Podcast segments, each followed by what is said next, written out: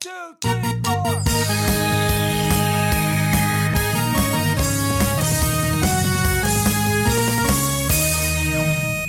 Good morning, my brothers and sisters. On this, the first GMG minisode I think we've ever had. I am your host here in this situation here, uh, Mr. Marc Boucher, and I am here with a very, very special guest. Uh, he is no stranger to this podcast. He's a good friend of ours, and he is one of the hosts of the Fortress of Nerditude podcast. He is Spencer Stapleton. How's it going, man? I'm doing well, Marc. Thanks for having me back on. I really appreciate it. It's always good uh, to be here with the joiners and hang out with the GMG podcast crew. Man, we have been looking for an excuse to have you back on, and here we are.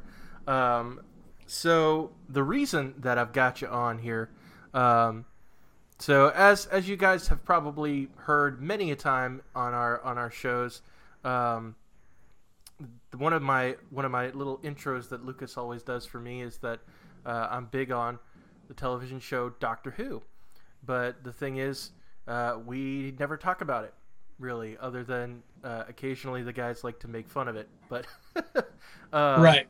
So um, you know, we really haven't had a chance because none of the other guys really like the show Doctor Who. They uh, Pat's kind of had some some real general experience with it.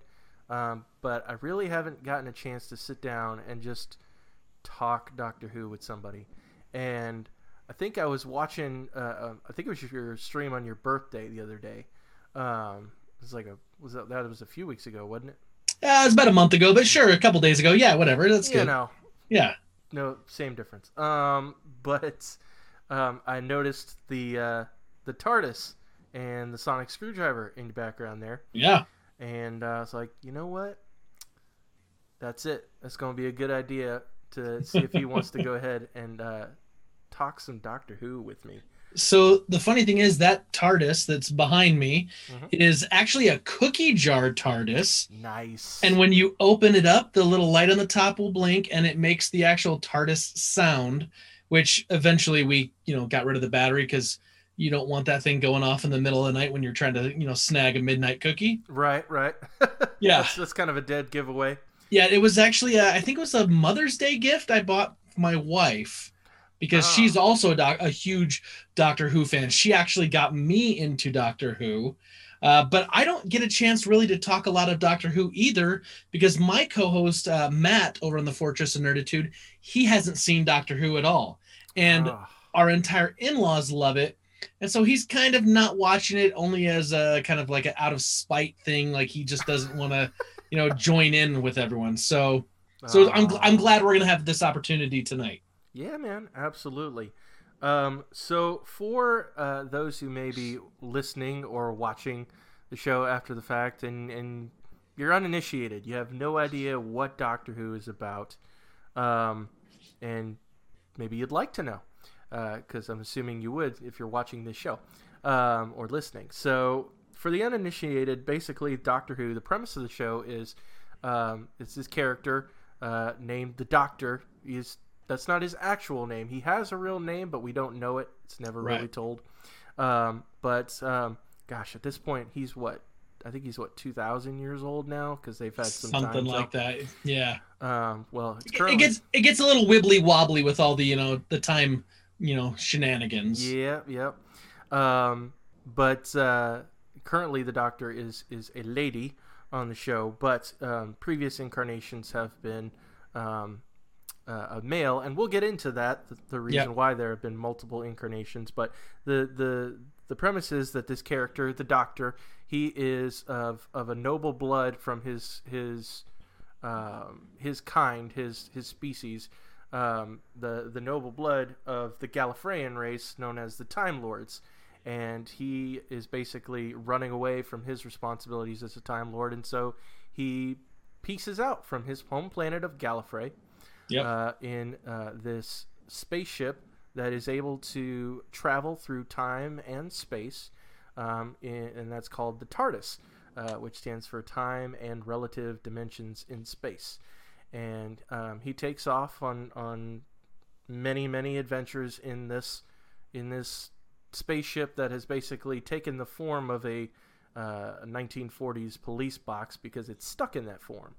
And Yeah. so he goes on all sorts of different adven- adventures with um, mainly characters on Earth as his companions. He's taken a liking to Earth, and he fights against, uh, you know, all sorts of different um, alien races and things like that, and travels through time, meeting historical characters and everything, um, all while protecting the universe um, and just exploring as he goes. So that's Yep. that's the basic premise. Um, it's i mean it's a very like simple sci-fi premise uh like on the on the surface right? If you look at that you say okay you know a guy running away he's got a, a time machine and he's gonna have a bunch of adventures. Like that's just a very solid sci-fi premise. But the reality is though is that the show gets a lot deeper and like that's just that's just the hook to get you in. Yeah, absolutely. Yep, that's that's that's getting on. Just stay on the ride. That's the fun yeah part. yeah But um, yeah, and yeah, the show has definitely evolved over the what's oh, 60 years something like that. Um, it was Uh, it, it'll be 60 years in another two. In uh, 2023, it'll be 60 years. okay. Yeah, because I remember the the actual date that it launched. The the first episode aired was um, November 23rd, 1963. So this Right. show has been going on for pretty much that length of time. There was a pretty lengthy hiatus from the late 80s until 2005 when they the BBC decided to reboot the show um, and everything. So, but everything is within the same continuity. Um, Yeah, literally, not not really a reboot, just more of a. They decided to pick it back up because it does it does continue on from what's done before. So it's not like a a reboot in the sense when we say reboot, like oh we're doing it all over again and going back and you know kind of starting fresh, right? Sure. Yeah, everything continues basically. Right. Um, interesting enough, the the show was actually supposed to air the day before on the 22nd uh, in 1963, but they had to delay it a day um, because that is, if you know your history, uh, the day John F. Kennedy was shot. Yeah. And so, because of that, they actually had to push it out a day just out of respect um, for the United States. And this is a this is a BBC show. It's a British television show, purely through and through British. So what's what's also interesting about that too, Marc, is that they actually even started it on the day they first aired it, 80 seconds later uh, than they were supposed to because they were still doing a bunch of coverage of the assassination of John F. Kennedy. And and this is what I find interesting because I've only watched it over here on BBC America, and by the time we get it over here, it's like, hey, we're starting the show at seven o'clock, right? Yeah. or five o'clock. Like it seems like a standard time. But over there, the BBC aired it at it was supposed to air at 5:15 p.m. Instead, it aired at 5:16 and 20 seconds. And it's like, who starts shows 15 minutes into an hour? Like that that just makes no sense to me in, in today's day and age. But I guess the BBC does some, you know, some different things and they don't exactly always start at the top of the hour. Yeah, I don't understand a lot of things that the BBC does, but you know, but it's right. but it's all good, and and it's interesting looking at it from the outside in, being you know we're Americans, and this is a very much British show. Um, but um, I wanted to get into some specific uh, types of uh, things that you might, you know, things that interest you or, or things you may not like about the show, um, kind of specifics. Um, but um, let me go ahead and get this pulled up here. Um, the the one thing I want to point out real quick is, and, and I think it is the greatest plot device I think in the history of television I know where Ever. you're going. Yeah. and and so and we'll talk about uh, because there have been multiple iterations of this character of the doctor we'll talk about who our favorite doctor is um, Yeah. but i think it's the single gl- greatest plot device is um, you know the beginning the fir- the very first doctor um, he was leaving he was unfortunately getting old uh, Yeah. not not able to remember his his lines and everything, and so um, they um, they decided, well, uh, we're we're gonna replace him. But, but how we just replace the actor? with someone completely different. I was like, well, let's try to write it into the show. Right. Yeah. And and so the way that they do this is that um, the Doctor's species, um, specifically because I don't think all Gallifreyans can do this. Like I said, it's the kind of the noble blood kind of thing. Only Mhm. Time Lords can do this. They basically have this innate sense of the space time continuum and things like that. And when they are close to the point of death, they are able to completely regenerate every cell in their body. Yeah. Uh, and basically, when they do that, they're they're the same. They're the same person still, but completely taking on a different form. And so that allows basically any old time when when the current actor or actress decides I'm going to peace out, you know, okay, it's regeneration time. We'll uh, Yeah. we'll set up a situation on the show um, where uh, you know we'll just reboot the guy and uh, or girl, whatever, um, and uh, and they they make it happen, and that's that's certainly given the the longevity that it has um, over the the past almost 60 years for sure. Um, so, got some got some questions for you. Well, first off, what what do you think about the uh, the whole regeneration thing? So I think the regeneration is is brilliant. I mean, you got to go back to the beginning, right? This started in 1963. It's now like 1966 and William Hartnell like he was already a very elderly gentleman, we'll say. And this was supposed to be kind of like a kids family show that was supposed to be educational and it was kind of morphing into more of just pure sci-fi, right? Mhm. And they needed to they needed to come up with a way, so they found a way to write them off, and they said, "Well, you know, we can do this regeneration idea." But the cool thing they did is that the character is still the same character, still has all the same memories, but they allow for the personality to change. Yeah, so so that someone who's going to come in from like an actor's perspective right? You've been hired to play this role that's been you know fairly popular or in this case it's only been three seasons and you know it's it's fairly popular but like later you know iterations you know decades later you're you don't want to play it like the guy before you Mhm. because then you're not really doing much as an actor you're just mimicking someone else. You want to be able to put you into that role a little bit. Yeah, so they they allow this thing and they they do it in a way that really it's like hey this is still the doctor but things are going to kind of change now. And it, it gives it gives an opportunity for fans to really latch on to certain doctors because maybe they like you know the previous doctor because of his personality and the way he handled you know dilemmas and crises. Maybe they like this one because he's a little more jovial. Maybe like this one because he's a little more serious. And so it gives the fans a way to like really kind of like buy in to the character of the doctor and the different iterations even though it's the same character it's like a slightly different iteration each time i think it's brilliant i i think mark you're right on the money it's probably one of the smartest writing decisions because they can keep the series going as long as it's popular and just continue to replace actors and actresses as needed. yeah, absolutely, absolutely. Um, so I'm going to backtrack a little bit. Um, what was your kind of first exposure to to Doctor Who? Like, how did you get into the show specifically? So that was my wife. My wife had been watching Doctor Who with her family uh, when we got married, and she was saying like, "You got to watch this. You got to watch this." And I'm I'm going to be completely honest. She only started with the 2005 with Christopher Eccleston on. I, Yeah. I don't I don't know that she'd watched any of the older stuff that had come before the the long break between 1989 to 2005. Mhm. Um, and I remember like kind of peeking my head at the TV.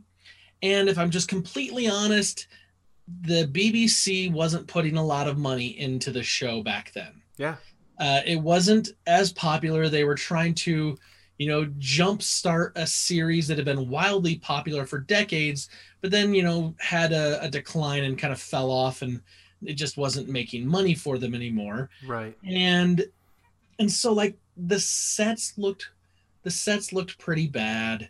The the special effects looked like they were 10 years older than they should have been Mm-hmm. because there wasn't a lot of money. And so I'd always kind of look at them like, this looks really kind of hokey. It looks really just kind of like night. It, it reminded me of the 1966 Star Trek original series Yeah. Where it's like, oh, we're gonna have foam, you know, foam rocks that are gonna fall down, and we're gonna, you know, like I just looked at it and went, eh. and this is 2005. Yeah. By 2005, I think we'd been pretty spoiled with the state of television and some amazing things we were seeing. I mean, think about think about this, like around 2005, you know, would have been what 24 would have been on TV. Lost either had just barely started or is right around the corner. Like shows that like big, big budgets that they looked like movies. Yeah. Absolutely. And here here comes this little BBC show that my wife is watching that looks like it belongs back in the 1960s. I'm like, yeah, peace out. No, I don't think so. and that and that first episode was like literally about a bunch of mannequins coming to life. It, it yes, yes, and it I was just like, no, this doesn't look good. So my wife had been on me for a long, long, long time. yeah. and I want to say a few years. And she was like, "You gotta, you gotta, you gotta, please, please, please," because she's like, "You gotta trust me on this." And she's like, "You gotta look past some of that stuff." And I was like, "Yeah, that's really hard. Like it's really hard." so, uh, eventually, though, I I kind of broke down and I said, "Okay, look, I need." My wife watches a lot of stuff that I recommend, and she's been really giving me the business for a while. I need to watch some of this on my own without her sitting next to me, without her trying to, you know, tell me about how it's going to get better or how this really is important because of this or it's important because of that. Like, I didn't want any bias. And I said, I'm going to sit down and I'm going to watch it. And at the time, it was streaming on Netflix. And I watched the entire first season with Christopher Eccleston. And I got to admit, it was hard. Yeah. Like, it was hard, but like, halfway through, I was like, okay, I'm like, some of these stories are actually kind of good. It just it doesn't look good to the eye, but it, Mhm. but they're kind of some cool sci-fi stories.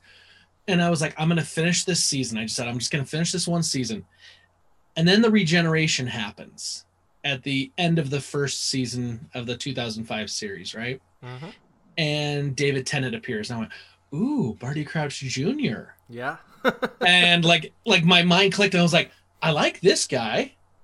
I was like, uh, I'll watch a little bit more. And then I started watching a little bit more, and I, I was somewhere into David Tennant's first series as the doctor when my wife, you know, came in on me one day. Like I was like, it was weird. Like she came in and she got all angry and was like accusing me and pointing at the monitor. Like you would have thought that I was watching pornography or something. No, I was just watching Doctor Who. She's like, "What are you doing? You're watching that without me? I didn't know you're doing this." Did you know? And she got got the riot act read to me, and I just said, "Relax, relax." And I said I wanted to get into this on my own, and at that point, I I kind of was I kind of was hooked, uh, and I was like, "No, this is actually really good." And and as it went on, you know, we watched it all together from that kind of that point on. Like I kind of caught up with her, and then I watched it live. So so for me it was more i felt i had to do this for my wife but i also recognized that my wife was right like it is really good storytelling Yeah. and there's some fantastic things and as the seasons went along and as it really got popular in america uh, all of a sudden the production quality and the money being put into the show went way up Yep. and all of a sudden it started looking like it belonged on current television and from that point it, it became very easy to, for me to recommend it to people and get people to watch it because i could have them start midway through watch an episode or two then you know get them hooked then have them go back to the beginning of 2005 and start from there Absolutely. Yeah. That's awesome. yeah Um, well, so my my first exposure to Doctor Who, um, I am very much from the the, the I guess you if you want to call it old school. Um, Uh-huh. I my first exposure to Doctor Who was finding reruns of um, of the older Doctor Who. Um, Yeah. The original run. Cla- classic Who on um, either I would find it either on the Sci-Fi Channel before it was called, and I think they it's just called Sci-Fi now, um, but it was actually called the Sci-Fi Channel Yeah. back then. And uh, I would find reruns of it there, or uh, it would be on very late at night on uh, my local PBS Station yeah, yeah, yeah. um, where I would find uh, reruns of Doctor Who. And um, joiners who, who listen to our, our show on the regular, they know that I am huge, a huge sucker for time travel type stories. Um, I am all about time travel. It's why Back to the Future is, you know, on my on towards the top on my on my list of favorite movies, um, because I love just time machine type stories, um, and time travel and all that kind of stuff. And so Doctor Who just hits me right there. And yes, the the special effects and everything are super cruddy. Uh, Right. You there was one episode where they have this like the the enemy of the week was or the monster of the week was this giant blob and you could tell the blob had like um oh what's what is that called um I can't believe I'm blanking on it. The the thing the stuff that you wrap the Oh, like like duct tape or not not duct tape like packaging type Oh stuff. yeah, yeah, yeah. Like like pack like uh Packers tape or something. where you can like where you can pop the little bubbles bubble wrap Oh, bubble wrap. Yeah, yeah, yeah, yeah, yeah. I can't believe I couldn't remember that. yeah. yeah, you can tell it's literally bubble wrap um, that that the monster is made out of, um, and and you know you can tell that just overall the special effects are just super beyond dated. But once you get past all that, I it's mean, like I mean, there's stuff that I can look at now and go, I can do more with my green screen in my basement yeah, than was done on a professional television show. yep, Like, absolutely. ooh, But ooh. that was what they had. What uh, they I have had. to I had to remind myself every time I watched a, a classic Who episode is that was what they had, and Yeah. they made use of it, and they made it fun. They made it scary a lot of times. I've Yeah. heard lots of stories where people are talking about jumping behind their couch whenever they're watching Doctor Who because it would get it would get scary. Yeah. Um, but um, yeah, that was I mean for for a long time that was how I got my Doctor Who was watching reruns on on PBS and the Sci-Fi Channel, and then um, when they did the reboot, um, that was um, around the time I was in. I was actually in high school going into college, and um, just you're just a youngin. yeah, I'm a baby face, I guess. um, but um, yeah, at the time they didn't have like a BBC America. I don't think um, they didn't No. have a streaming service or anything like that. So basically, I had to pirate it um, Mhm. to try to watch it because obviously everything was kind of region locked over there. Right. Um, so, but um, yeah, I, I started kind of dabbling back into into New Who and stuff through college, and then once everything hit Netflix and all that kind of stuff, yeah. I yeah. was all in for that. Um, full disclosure: my wife and I, when we got married, our our wedding was Doctor Who themed. Um, that's that's that's how we bonded. Like our little photo booth was a was a makeshift TARDIS nice. and our like our cake topper had a TARDIS on it. Our colors were, um, you know, TARDIS blue and and gold, um, all that kind of stuff. So we're we're big into it for sure. yeah. Yeah. Yeah. Yeah. For sure. Okay, so I've got some some kind of pick your brain kind of questions, like picking your favorites. Okay. of- cool. of Let's do it. Show for sure. Um, so let's start small first. Um, favorite companion. Amy Pond. Yeah. Easily, easily Amy Pond. Uh, I really liked Rose, Mhm. um, but for some reason, like there was just times where I'm like, I just didn't identify very well or connect very well with Rose. Mhm. But I, I did enjoy, I did enjoy her time on the on the show. But when Amy Pond came in at the start of uh, Matt Smith's run as the Doctor, she was this just gorgeous redhead, and I'm I'm a sucker for a redhead. My wife's a redhead, There you go. um, but she she's gorgeous. She was funny. She was sassy, and and like she had this like whole kind of storyline that to me felt like the most fleshed out story that I've ever seen on Doctor Who for a companion. I Mhm. mean, her and Rory and River. I mean, Melody and Melody and just like all the things is like I felt that I felt that that was maybe the first time in my experience because I, I don't know enough of, of all the old classic stuff. sure.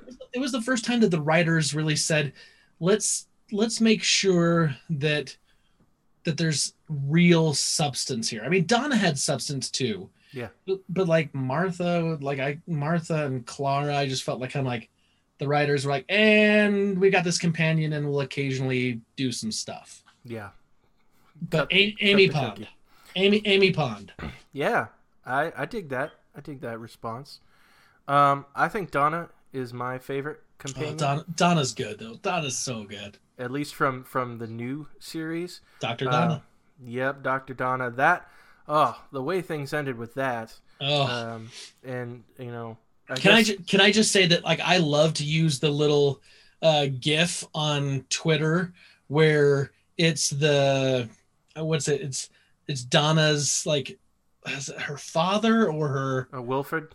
Wilfred? Yeah, his, grandfather? yeah, his grandfather Wilfred, where he's like crying and then he puts his hand to like his thing and then kind of like reaches out to like stop him and then like pulls back. Yeah, I use that all the time, and every time I do it, I'm like, oh, like it just, it, like it takes me back to that moment and that episode, and I'm like, gosh darn it, that's just so freaking hard. yep, yep. I love that though. Yeah, I mean, that that was the end of time. That was the end of uh, Yeah. Tennant's run, right? Yeah, yeah. Yeah. Um, that whole that whole ending was was Whew. incredible. Whew. Um, and uh, but yeah, Doctor. Uh, but Donna, I think to me has just got this nice, well-roundedness to her, and she's hilarious. Mhm. Um, but also she's you know she can be witty when when when the time calls for it. Um, and yeah, just that whole that whole way that things went down, where you know she basically had the doctor and his like intelligence and all that kind of stuff, and but yeah, she couldn't in her in her humanity she couldn't handle it, um, and so the doctor kind of had to just erase spoilers, I guess, yeah, uh, erase her memories, um, and well, at least make it make it so she never remembered the doctor, um, Yeah. and all that kind of stuff. That was that was a tough one. So, Mhm. um, but I I absolutely love Donna. Now, flip side, least favorite companion. Oh gosh. Uh for me, that's a toss up between Clara and Martha. Okay. Yeah. And it's uh, I don't know, Martha I think Martha struggles because she came after Rose and Rose is kind of a very beloved companion. Yeah. And Martha was just kind of like, "Oh, I love the doctor. He's so dreamy. He's amazing, blah blah blah blah blah." And she's she's just kind of forgettable Yeah.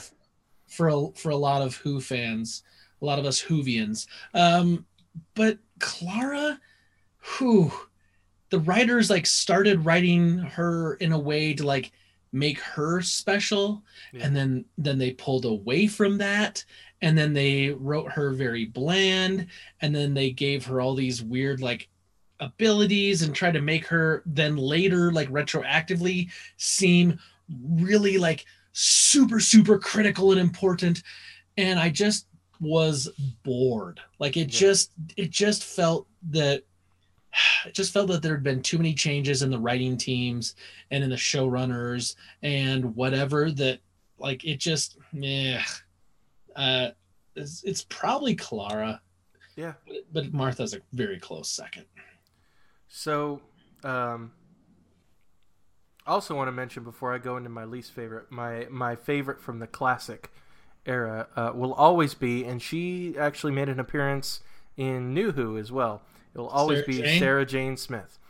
um, she was just like um, you know Amy was witty and sassy and all of those things. She was very much the wit to to to the doctor um, and she was just solid and yeah she she came back for a uh, she actually came back for a couple of new who episodes plus yeah she got her own spin-off Yep. um, uh, the sarah jane adventures um, and um, you know rest in peace elizabeth sladen Yeah. um, but uh, uh, she's just a solid character. But my least favorite companion, and he was this person really wasn't like a main companion, but every time he was involved, he just got annoying, and that was Mickey. Oh yeah, yeah, that's true. You're, you're kind of like, what, what, what? I always ask myself, why is he here? Yeah, yeah, absolutely. Like, Uh-huh. why is he here? Once again, like, wasn't he like Rose's boyfriend originally? Yep, he was. Yeah, and then he ended up. I think he actually up get um, ended up getting with Martha at the very end of things. Because Yeah. if you remember, I don't know if that was like a future thing or what, where they're like fighting together and stuff. yeah, uh, yeah, yeah. Yeah, um, but he was he was always just kind of useless to me. Yeah, he's he's pretty forgettable. For half a second, when you said he, and I, I was like, I'm like, please don't say Rory. Please don't say Rory. no, no, not Rory. And, th- and then you're ma- Mickey. I'm like, oh, okay, yeah, yeah, we're totally fine there. yeah, I no, I love Arthur Darvill as as Yep. Rory. Um, he did a great job with that, especially like you know the lone centurion and, and Yes. you know he how he basically became an auton um, and and had to protect Amy for like centuries. yeah, centuries, a thousand years, something Yeah. like that. Um, so, but uh, yeah, the definitely definitely my least favorite is Mickey. I, I kind of uh, cringe whenever I see him on screen. But uh, Right. Um. Okay, so favorite monster or villain? I mean, the the easy go to would be the Daleks. Yeah. I mean, they're the oldest villain in the in this series. Um, they've been around forever. There's probably the most story written there. Um, but if I'm if I'm not gonna pick them because that just seems like the obvious, I'm gonna I'm gonna go with the Weeping Angels Okay. and that's because they are just freaking like scary like it, it was one of those things where like i felt like there hadn't been a lot of like really scary stuff in a little while when i was watching who and then you get to that episode blink when you see the weeping angels for the first time. And ooh ooh that was scary. And then they you know they make a few other appearances and every time they do you're like oh crap. Oh crap. You're like there's gonna be jump scares. They're not gonna get away. Like things are gonna go bad. So i, I really do like the weeping angels. So just for for anybody who may not know, basically the Weeping Angels, they're these kind of creepy looking statue gargoyle things that they can they're they're time locked, I guess, to a point where they can only move if you're not looking at them. Yep. Um, and so that's how they're able to kind of creep up on you. Uh, it's like the ultimate thing where you think that you know just the the most innate normal thing that's not Yeah. going to get you can actually get you um, and they don't actually kill you they just i think they just pull you into another time period or something like that i don't think they actually kill you um, yeah i'm trying to remember. I don't i don't remember it. I, just seem to remember they, they they don't actually ever kill you but um, still still really scary. Um, so uh, least favorite villain or or an or monster. Um oh gosh there there's so many like you know like what call it like uh you know monster of the week type ones that just kind of pop up here and there. Kind of But- lame yeah. yeah kind of lame but i'd say um i'm not a big fan of the cybermen. Yeah. Um, when they show up, it's kind of like when they show up, it's kind of like, oh, hey, we haven't seen the Cybermen in a little while. That's you know kind of cool. yep. And then like as the episode goes on, I'm like, oh yeah, and I remember why I don't really care for the Cybermen because they always seem to be like the easiest of the Doctor Who villains to like overcome. And it's like, oh, they're really not that difficult to defeat. The only thing is, is like you know. It's it's a throwback, right? It's when they, you know, hey, we're gonna toss in a robot in this episode, and Yeah. let's make him a killer robot and they they kind of look hokey and and whatnot so like i'm not a huge fan of the cybermen not that i hate them but i'm just not a big fan Yeah, I feel like they're kind of a rehash of the Daleks in some yes, ways. yes, Um, just because, like you know, the Daleks thing is exterminate, yeah, and then and then the Cybermen is delete, delete. yeah. So It's it, it's it's not a it's not a far stretch. yeah, Yeah. So my favorite Doctor Who villain, I always go for the, if you will, the Moriarty to to Yeah, the master. yeah. Yeah, I will always go for for the master, just because he's you know he's a time lord as well. Um, he's been through some crap, um, and he's just overall just this insane kind of complete um, foil to to the Doctor. Um, he's gotten into some pretty horrible spots as a result of the master's plans, um, and uh, So, which version of the master do you like? John Sims. Okay. Yep, John Sims. Um, I do like um, I do like Missy. Missy's cool. Yeah. I, I like I like her, and uh, even this new version of the Master that they had for um, Jodie Whittaker's Doctor has been has been really good. But yeah, John Simm just I think pulls off to me just the complete insanity Yes. of the Yes. character. Um, now, granted, um, the end of time, that whole thing where he's like, he's like, I'm so hungry, kind of thing. Yeah. to like that was kind of weird, but but yeah, like the the whole like, and they played the long game with him um, throughout Tennant's run, where you see like brief glimpses of this Harold Saxon guy and Yeah. um, and you're wondering what that's about, and you t- it finds out that you find out that it's the master basically trying to take over um, the world once again, and he effectively becomes prime minister of Yeah. of of Britain, and and you know carries out this whole plan to basically um, just take over the entire planet. Um, and also, he has this major vendetta against the Time Lords um, because of the, the torture that they submitted him to, um, in so somewhat like initiating him um, to be a Time Lord, a, a high member of the Time Lords, and all that kind of stuff. Um, and I just, I just love that character. Um, Yeah. Least favorite though, um, probably the Judoon. Okay. Uh, yeah, because that toe no fro bro so fo like that gets annoying. Or the Sontarans, it'd kind of be an equal yeah. Equal thing. The potatoes. Yeah. the there um yeah, the Judoon's worse in my opinion, but yeah, you're not yeah, you're not you're not that far off. Yep, so. absolutely. Um, next one probably would be. Let's do favorite. Let's do favorite episode. Oh, that's tough because there's a lot of really, really, really good episodes. Mhm. Um, I mean, a few in my mind stand out. Mm-hmm. Blink right off the bat always comes to my mind.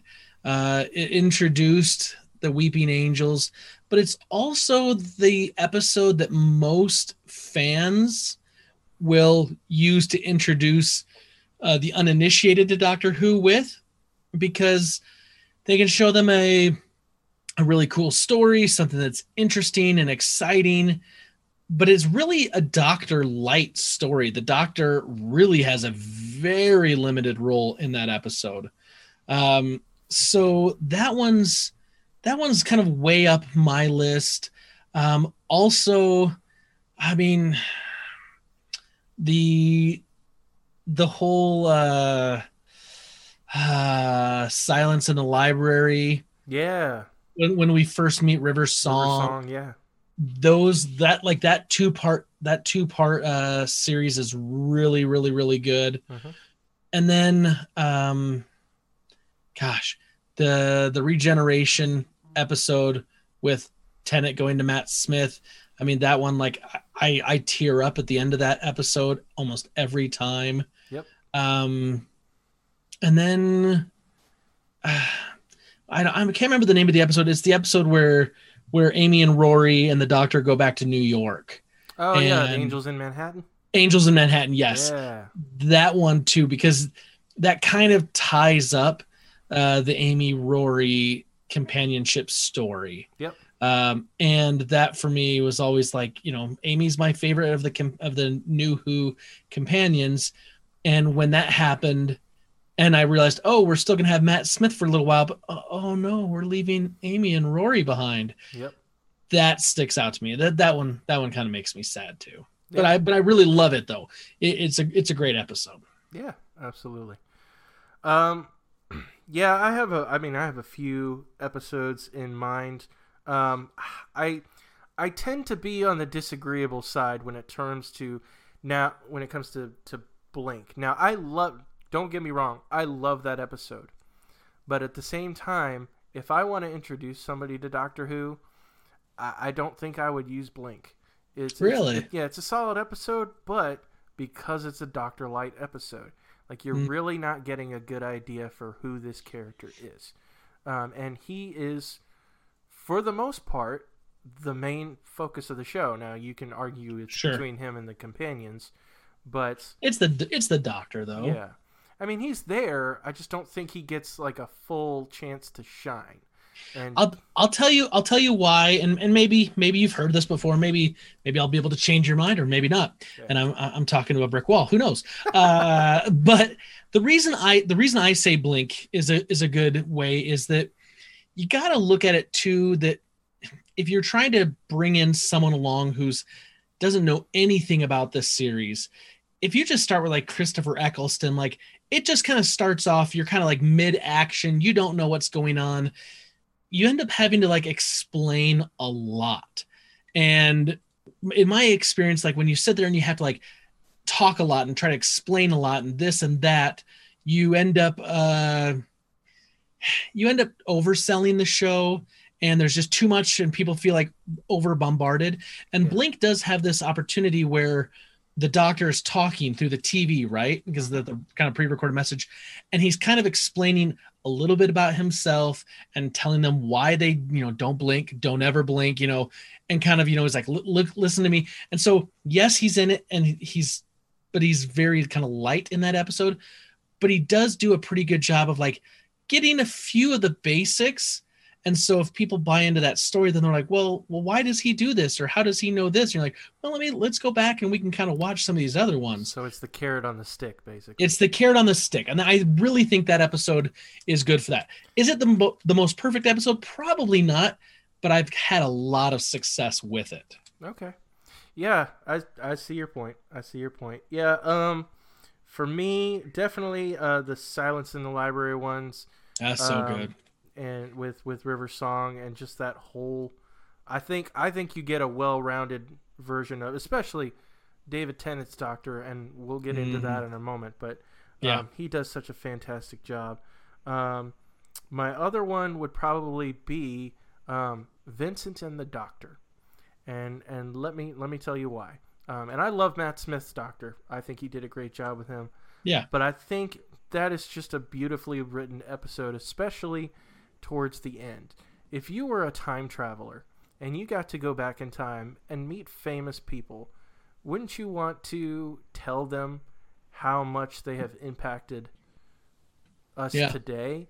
And so the fact that they get to bring Vincent van Gogh um, back to current times, they take him to a museum, and all of his artwork is just hanging up for everybody to look at and, and enjoy and admire. And uh, Bill Nighy, Mr. Yeah. Davy Jones, uh, who uh, is in that episode playing the museum curator, um, he's like, you know, what what do you what would you say about Vincent Van Gogh's impact and and, and what do you think of him? And he goes into this huge long discussion about how he's one of the greatest painters um, uh, ever and all these kind of stuff.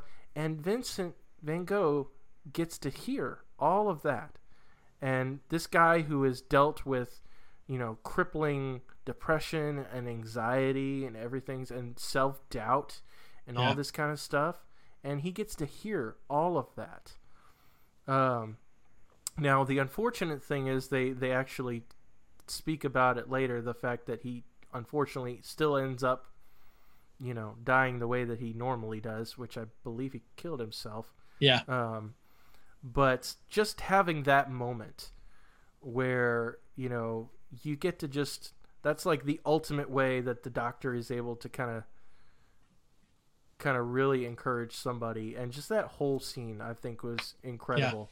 Um, and i think the actor who played vincent vincent van gogh was just an incredible actor as well. But um, yeah that's that's that's one of my favorites for sure. Um, all right uh, all right let's go let's do one more before we get to the big question Right. um, and and this may be kind of a weird question, but I'm going to ask it anyway. Favorite TARDIS interior? Ooh. Uh yeah, that actually is kind of a weird question. Um I can tell you my least favorite TARDIS interior, Okay, and that's Christopher Eccleston's. Okay, Um I, I didn't care for that as much. Um and honestly, because we only see it for one like for like one real series, right? Because then it's it's Tennant and Smiths and Capaldi's and it, probably it's going to be a toss up between Tennant's or Smiths. yeah, Um, I mean, they're different and they're unique, but I really loved both of them. Yeah. I really, I really thought they both were really cool. When Capaldi's came on, I was kind of like, eh, yeah, it's not bad. It's it's it's still kind of cool, but it I, I felt longingly for what I'd lost. yeah, So absolutely. Yeah, I would say I would say Tennant's is probably my favorite. Um, kind of followed up by Smith's.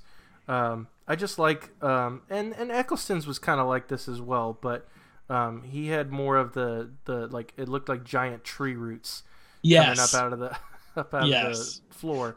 Um, but like, I just love the spacious look of the of the TARDIS. Uh, Mhm. You know the the the the main uh, console room and all that kind of stuff. Um, just how kind of big in scope it looked, and I've loved how in recent seasons they've expanded on the interior of the TARDIS, like just how absolutely huge it is. I mean, the big the big kind of push is that it's bigger on the inside, but really Right. only ever really see the the main console room. But this place is huge, absolutely huge. Like, yeah, and s- in some of the Matt Smith's uh, episodes, they'd show him in other rooms, Mhm. and you know, like or underneath like the main room, like you know, doing some work. In some of the Capaldi episodes, like he, I felt like Capaldi spent a lot of time on like the upper deck in the main room, yeah, which which is you know still once again same room, but it felt like a different set piece though because of the way it had to be filmed right? Either they were filming straight on or they were filming kind of like in a perspective that was forcing you to look up and see him. So he appeared larger than life and completely in control because he's standing higher than the camera. Yeah. so yeah I, I get i get that. Yeah they they have i agree. They've spent a lot of time trying to do more with what they have. Yeah. All right. And now for the biggie, the big, big question. Yep. Favorite doctor? Uh, for me this is easy it's david tennant Yeah. Da- David Tennant is my doctor. Will always be my doctor.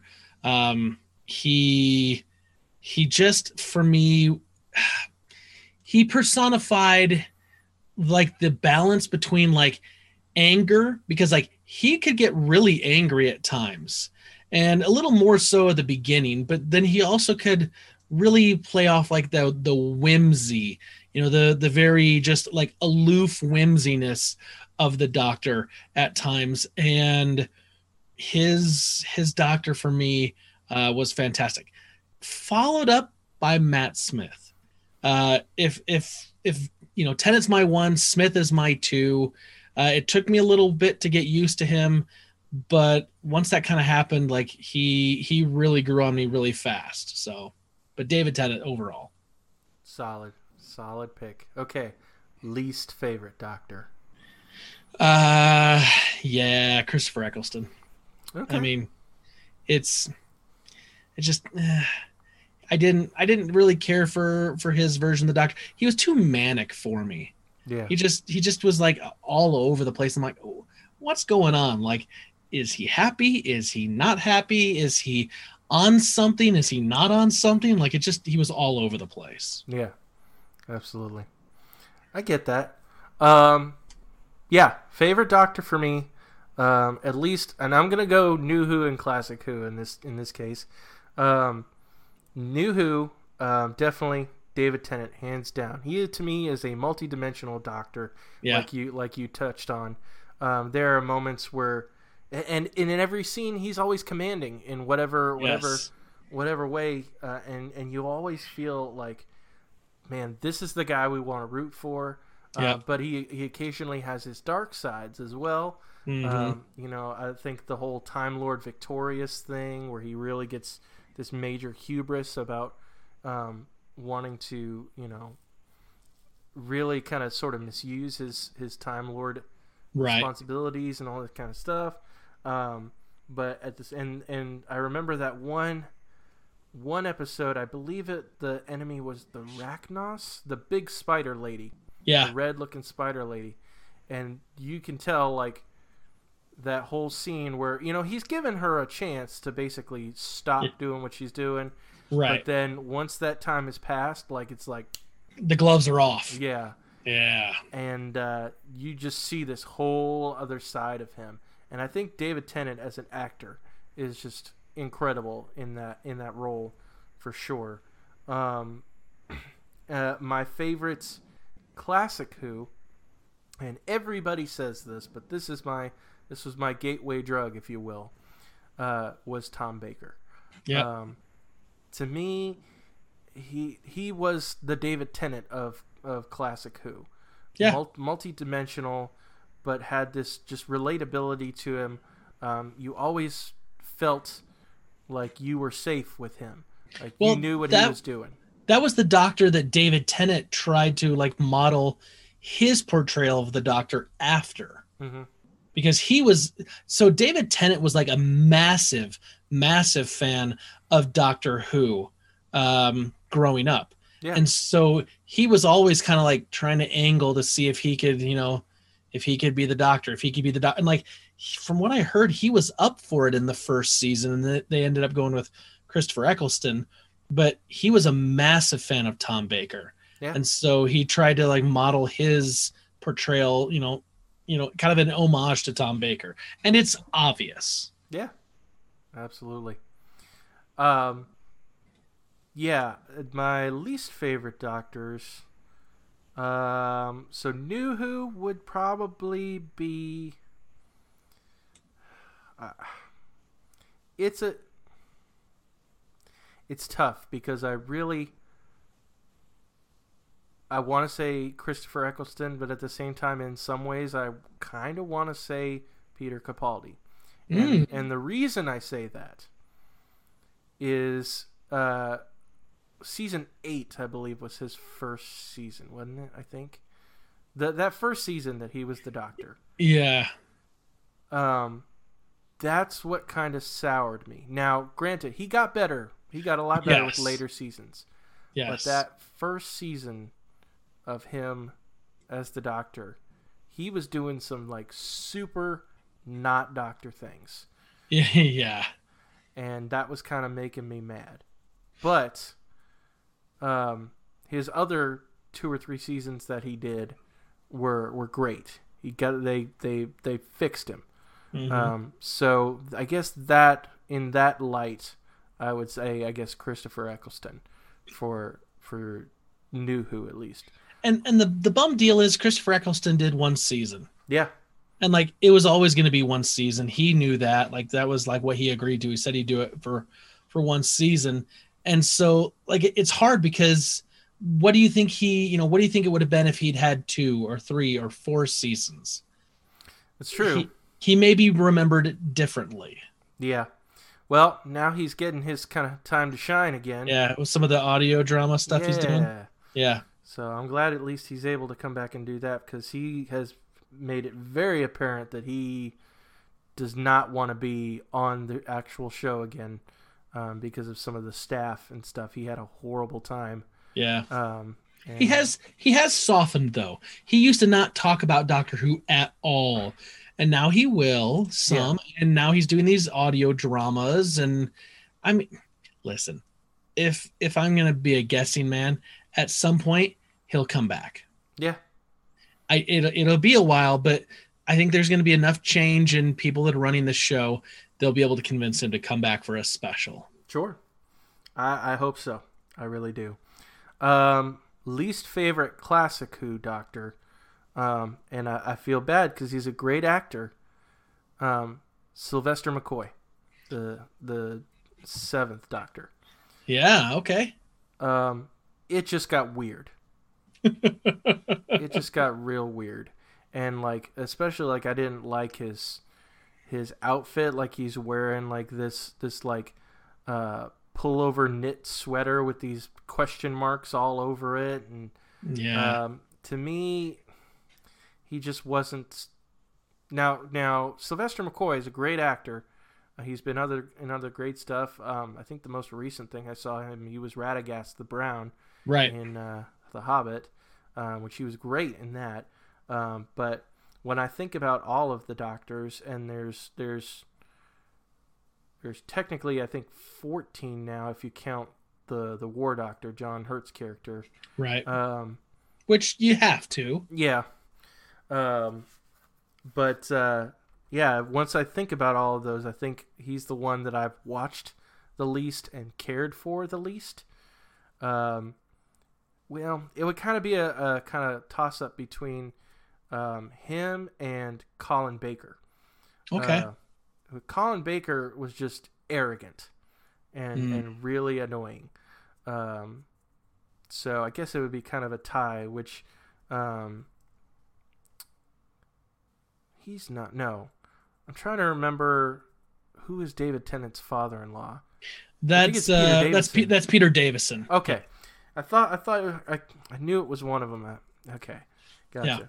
Which that tells you how much of a Doctor Who fan he is. Mm-hmm. He's his father-in-law is one of the Yeah, doctors. Yeah, his, his father-in-law is an actor that played the Doctor, and and his wife was in an episode with him right. where she was the daughter of the Doctor, Which is kind of weird. which is kind of weird. You're like, whoa, okay, wait a minute. So in real life, your wife was the daughter of the Doctor, and your father-in-law was the Doctor. You're like, this. I'm glad this is a made-up show. Otherwise, that would be a really awkward conversation at Thanksgiving. Yep, absolutely. Yeah, yeah, yeah. absolutely.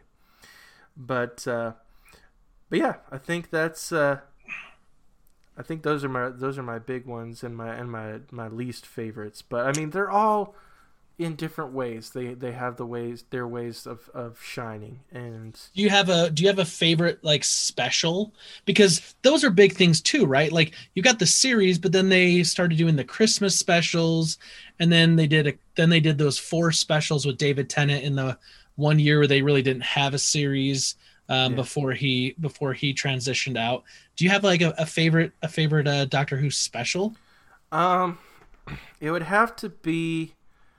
Um, I mean, the end of time was technically a was technically a special. um, so that would be on on the top there, um, and probably, um, was it was it Voyage of the Damned? I can't remember the the one that was, um, no, that wasn't Donna's first episode. Um, but No. that that first episode where you know Donna's getting married and all that kind of stuff, and that, yeah that was a christmas special Yeah. for sure yeah, yeah yeah yeah I love that. She just randomly shows up in the TARDIS, and they're like, "What?" right yeah which is also great when she shows back up in the adipose episode yep. when she points and she's like remember remember me and he's like oi what are you doing here That Love that. scene is just Love what that. made it for me. Oh, gosh, so good. Like, So it's me. it's me. It's me.